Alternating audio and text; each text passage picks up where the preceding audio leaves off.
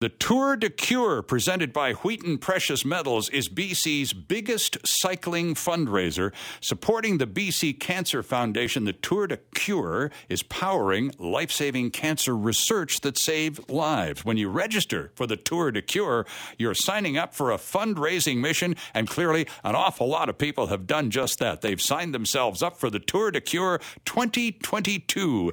Here to talk more about it from Action Central is Senior Tour Director. Director Lindsay Carswell. Lindsay, good morning. Good morning, Sterling. It's great to be here. Well, it's you. good to have you with us. Where where are you? Action Central. Where are you this morning? I am. I'm at right at headquarters here at Heritage Park in Chilliwack, and we've just seen the uh, 1,100 riders roll out uh, on the course. They're on their way. All right. So now, where are they headed from Chilliwack? They're going to be riding just through the rolling country roads of the Fraser Valley. There, we've got six different uh, courses set up. Some are doing 50 kilometers. Some have uh, set themselves up for a 100 kilometer challenge, and then there's uh, several hundred who are actually going to be riding 160 kilometers today. Holy smokes, Lindsay! That's an incredible uh, amount of effort required for one day. So, do they do loops then? And each loop is is a certain distance, and and you start compounding the distance. I'm I'm figuring ways that money gets raised here. Uh, what's the angle yeah. for that? Yeah, sure. Well, the um, the layout of these courses are very much a loop, but uh, the distance that um, people choose is, I guess, a, a kind of a factor of what they're up to and what they're up for, and and uh, and what kind of a challenge they want to uh, um, share or you know tell their uh, supporters sure. and try to solicit donations. So, how long now? Some people, I mean, this is a big deal. It's, as we mentioned, it's BC's biggest cycling fundraiser, Lindsay. So, a lot of people, you mentioned 1,100 riders already on the roads of the Fraser Valley as we speak. This is a big deal for a lot of people, and a lot of people are going to raise a significant amount of money today, too, aren't they? Yeah, Sterling, we've just amount, announced the figure. They've been uh, fundraising throughout the course of the year, actually, and it all culminates today. This is this is what they're gunning for. This is what they're training for, and and uh, and we unveiled the total this morning at six point three million dollars. Is that for just 2022? Just for 2022. Holy cow, Lindsay, that's phenomenal. It really is. It really is, and that's going to go to uh, work right away supporting the research and advancements to cancer care at uh, BC Cancer. And, and, let's talk a little bit about some of the work that uh, all of this money helps out, because of course it's all about uh, it's the Tour de Cure, and uh, we've been looking for a cure for cancer for an awfully long time. We haven't quite found it yet, but our research here in Canada, researchers rather here in Canada, are doing excellent work, and at BC Cancer particularly. So talk to us about this is a good a good chunk of money here, Lindsay. How is that going to be spent by BC Cancer in the way weeks and months ahead?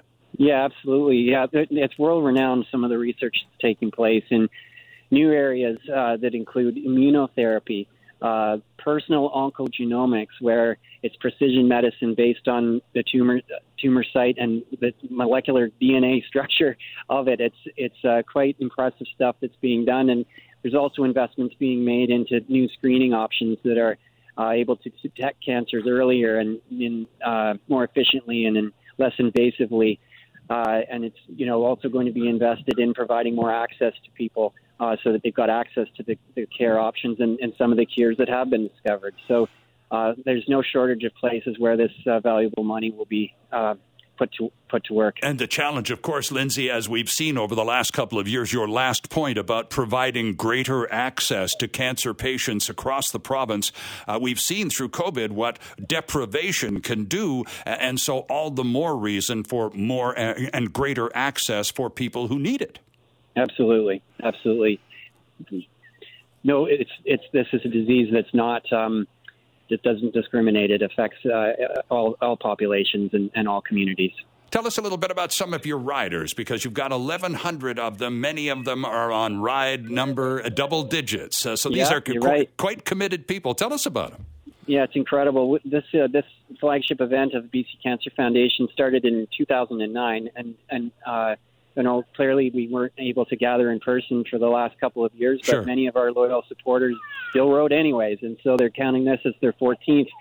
And uh, um, we've got uh, also, in addition to the 1100 here in the Fraser Valley, there's some who'll be riding in all corners of the province, and they will still have done their own fundraising um, and in, in within this bunch, there's actually the, the researchers and oncologists. Uh, it's it's just a, such a fulfilling experience for them, and and for, for and we've got we got a, a couple hundred survivors and, and people who are currently going through their own cancer journey, they're they're they're on their bike and they're sweating with the rest of us. Indeed, and of course, as you mentioned quite accurately too, it's not the only ride. You're you're in Chilliwack uh, overseeing the the Fraser Valley ride down here in this corner of the province, but there are rides happening right across BC today as well, aren't there? Well, they're they're um, it's more of a DIY approach. So this is this is the main event, this sure. is the main show, but uh, but people um, you know have uh, maybe other commitments have arisen or um, you know, travel uh, challenges uh, or just personal preference, um, they, they've chosen to ride in, uh, in their local neighborhoods. Lindsay, if, if I'm uh, listening to this and, and uh, anxious to become involved in some way, and I don't know any of the riders, I haven't been approached by someone mm-hmm. to, to participate in their fundraising effort, and yet I'm still keen to, to help out. What, uh, what's the best way to, to participate today? Yeah, well, tourdecure.ca has lots of uh, information and, and options to, to, fundraise. But, but, believe it or not, Sterling, we're already opening registration for 2023. Holy As I smokes. mentioned, this is this can be a year long commitment for many. Uh, just to, to, participate requires a, a fundraising minimum. Uh, every individual commits to raising twenty five hundred dollars, and uh, and some for some they get quite creative to, to reach that total and, and exceed it. Um, but yeah, we've already got the same weekend in the calendar for 2023. So you can register already at a discounted price and, and, and get going. Okay, so that website again, friends, is Tour de Cure, all one word, Tour de Cure.ca.